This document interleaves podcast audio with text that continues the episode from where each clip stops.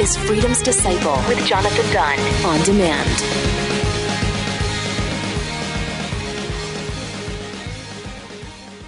The experts at web dot com want to build your business a successful website for free, just like we did for these current web dot com customers. We've used and, and looked at other website designers, but there's nobody better than web dot com. web dot com can build your website in as little as seven days free. Plus, we'll promote it on all the major search engines like Google, Yahoo, and Bing. If after thirty days you're happy, we'll continue to provide promotion, hosting, support, and maintenance, all for one low monthly fee. If not, cancel and pay nothing.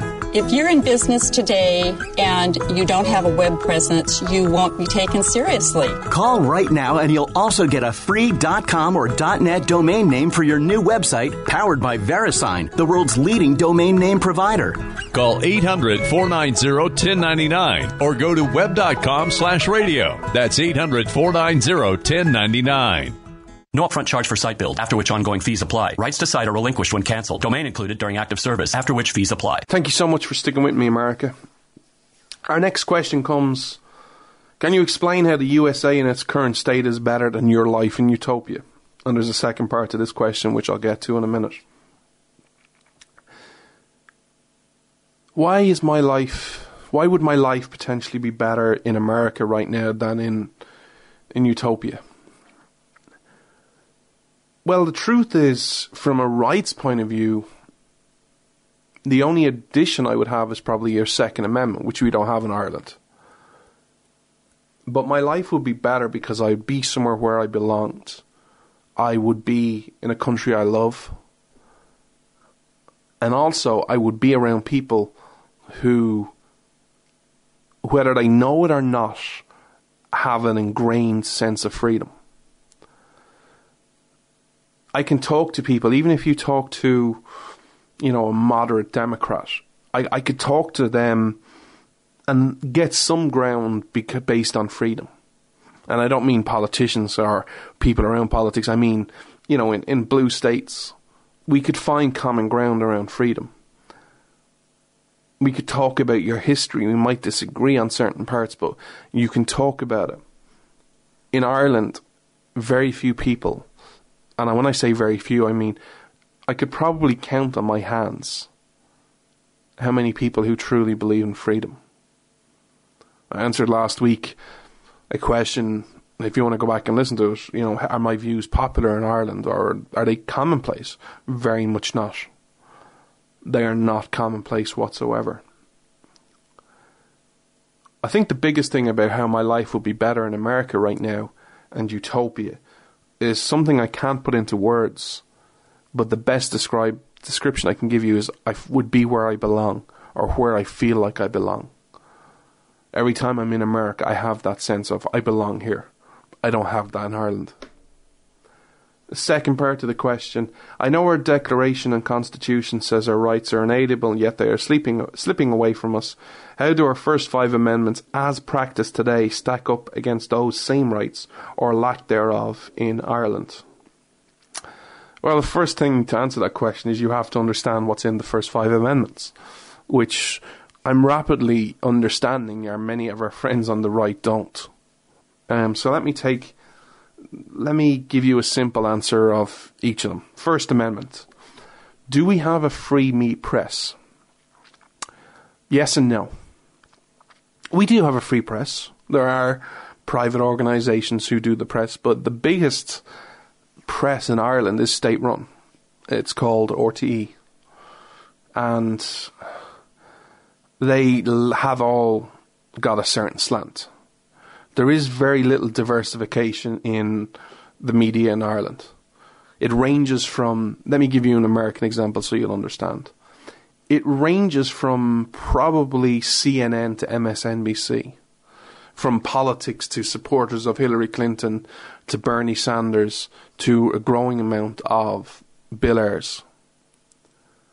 So we do have a free press and they can ask any question they want and they have access, but... It's they, they don't have a quote-unquote right-wing press or, you know, a, a version of it. First Amendment, again, do I have a right to free speech? Again, yes and no. you can say anything you want, but how socialist utopias work is they have under they have found this mix that says we can shape society and shape a norm in society that says we don't have, as a government, have to do anything to you. Society will do that for you. So if you use certain words, um, you will face consequences. You know, it's not P C, you shouldn't say that. Um, I'll give you a story. I remember several years ago I worked um, part-time in an organisation that was in the inner city, and we decided to do, we, we found a need for, there was a lot of people in the inner city who couldn't read or write. So we decided, we had this big centre and we did different classes and offered different services to the area, and we said, what we could do is we'll do classes for, you know, to learn how to read and write. And you have to go through a long, rigorous process, which we did. But I remember meeting one of the potential tutors, and we were talking and just general having a chat and saying how we wanted the course to go and, you know, just sharing ideas. And if you cannot read and write, you're illiterate. That term is now not P C. You're not allowed to use that. And I kind of went, because I remember he told me this, and I kind of went, I'm I'm sorry, what?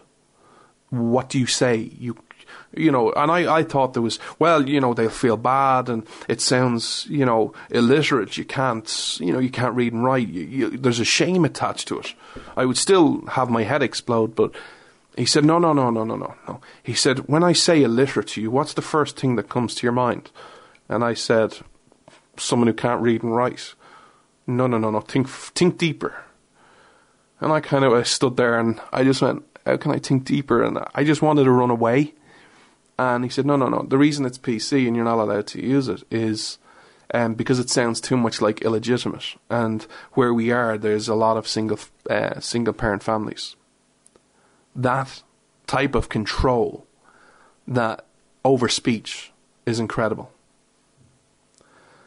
So what else? Freedom of assembly. We probably have the same amount of freedom of assembly rights as you do in the States. I've never seen anyone be refused it. You can walk down any street once there's no... Um, I know last week, you might think this is a violation, you can decide for yourself. I know last week our government came back into power and they closed the street off um, outside it for the reasons of security. It's always a fine line. Is that violating your first uh, potential First Amendment right in America and safety? There's a lot of people unhappy with the government and the budget's coming up, so th there's a lot of things to it. It, it. It can go either way. The right to petition your government, sure, you have that right here. Um, you can petition your government. They probably won't listen. A lot of things are decided by a handful of people, but you can petition your government to change. We don't have the same process as, again, you can debate the merits in America, whether you like it or not, the the petition on the White House. And if it gets, I think it's one hundred thousand signatures, you'll get an answer from the president. It's, it's kind of similar. Lastly, freedom of religion. We don't really have that issue because Ireland's pretty much, to this day, still very either atheist or Catholic. Um, so there hasn't been really a, a division um, there. There is a division within the church, and I've spoken about it before. And that's one of the reasons I don't belong to any religion, that they all just bash each other. You know, if you're, if you go to a Catholic church, you know, and you say, I, I've got a Protestant friend, they won't be very happy. You know, it's not as bad as it was. They're, they are closing the gap, but it's still... Um, different. I remember when I, I told this story last year when I went to America in January to meet Glenn Beck and go to the Blaze and do a lot of other things. One of the Catholic friends of mine biggest concern was not if I got robbed, mugged or beaten up or assaulted or murdered. It was, what happens if Glenn Beck converts you to Mormonism? You still have that kind of stuff. That's the First Amendment. The Second Amendment, do you have a right to own a gun? No. No, no, no. Guns are bad. Did you not know that? Guns are bad. No, naughty. we don't have a right to guns. Um, right to defend yourself? Sure. It's it's tough. That's all I can say about that. There's still... The only people who have guns in Ireland are the bad guys and the top, top police. Or police on the street, the beat cops, don't carry guns. Um, but don't worry, they patrol the streets, you know, and they do their thing, you know. They're very tough with their pepper spray. And their handcuffs. Um, that... I don't know about you, but if I see a cop running to me with pepper spray and I see a bad guy with a gun, I automatically think the cop has this. But that's just me. Um, yes, there was sarcasm in that voice. The Third Amendment. Does anyone know what the Third Amendment is? Um, does anyone know a potential violation of the Third Amendment? Have people stationed in your house? I haven't seen that stateside America or elsewhere, so I'm not going to pay much attention to it. If it comes up, I'll definitely talk about it. The Fourth Amendment, again, because the government has pretty much got control and the culture, and we all believe in government and the politician is our friend, I, there hasn't been a lot of privacy issues in America. Or, sorry, in Ireland. There hasn't been...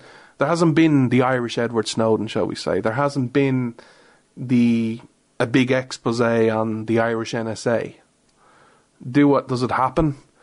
I have no doubt it does. Does it happen like it happens in America with um, in Utah and Salt Lake City with the big computers and the N S A? I'm not so sure. I wouldn't be surprised, and this is just me. I'm, I have no facts to back this up because I don't research too much in Irish politics, but I wouldn't be surprised if the Irish government has all the access they want because all the big European companies are here. So Facebook have a, a big headquarters here for Europe. Google has a big headquarters here. And I think you can pretty much find out anything you want from those two. And going further. I'm not saying Google or Facebook give it to them, but I'm I'm not saying anything. I, I just... It has never come up. But I've no doubt they do. They have some type of operation to spy on you. Um, whether it's like the N S A, I have no idea. And the Fifth Amendment. Do you have a right not to incriminate yourself? And sure. I don't think it's ever mentioned, but you can... We don't have a saying called, I'll plead the Fifth if I'm not going to answer that question and use my constitutional right. We just go, I'm not answering that question. Um, and you can go with the rights from there. So there are your first five amendments. Um, someone can ask me about six through ten. Um, I will say this, though, just before while I'm on this segment. One of the... Because it was a question earlier on, why is America different to other nations? The tenth Amendment is key in America. And I think you have many problems. But for me, if you can re-establish the tenth Amendment, it will solve a chunk of them. We don't have a tenth Amendment. We don't have states' rights. One of the reasons America is different is because your thirteen colonies at your founding came together, authored the Constitution, and then gave the federal government power. Ireland didn't do that. Ireland, the federal government gave the cons- gives the constituency power and gives the councils power and, and, and so forth. It's a different way. America gave power to the federal government. The federal government in Ireland gives power to everywhere else. And they have very limited roles and very limited scope.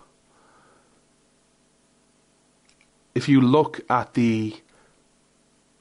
This is just additional, I don't know if you're interested or not, but if you look at the rights, if you actually look at the Constitution and you read what powers the states have, it's considerable. It's unlimited, potentially, if it's not, because it's anything that's not a numer- enumerated power belongs to the states. So all the power from your founders wanted it is in the state governments. It's the exact opposite in places like Ireland, where the federal government decides everything, and the councils, we have councils, not state governments. Our councils don't decide very much. They do little planning issues, and they they have a budget of, you know, building roads and stuff like that, but it's it's all kind of central planning as well, because you can't have, like, this council have this big expansion plan and do all these things and then another council does something opposite. There is some central planning involved, but they don't have much power. Um, we elect councillors. They do very little. They have very little power. All our power is involved right in the central government, and it's pretty much run by a handful of people. Um, our Taoiseach, which is um, Irish for Prime Minister, Um, Minister of State has some power, and the Minister of uh, Finance, which is budget. This is how different Ireland is set up to the rest of to America. That is another reason why America is exceptional.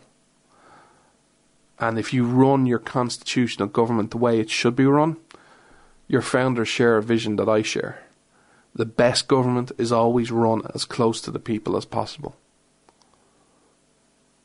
That is states. That is local authorities. Irish government, U K government, Australian government doesn't believe this.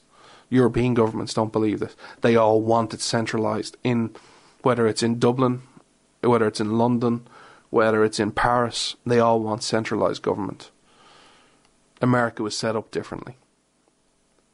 I got to take one last quick break, America, and I got one last question I want to answer for you before the end of the show. Please don't go anywhere. This is Freedom's Disciple with Jonathan Dunn on the Blaze Radio Network.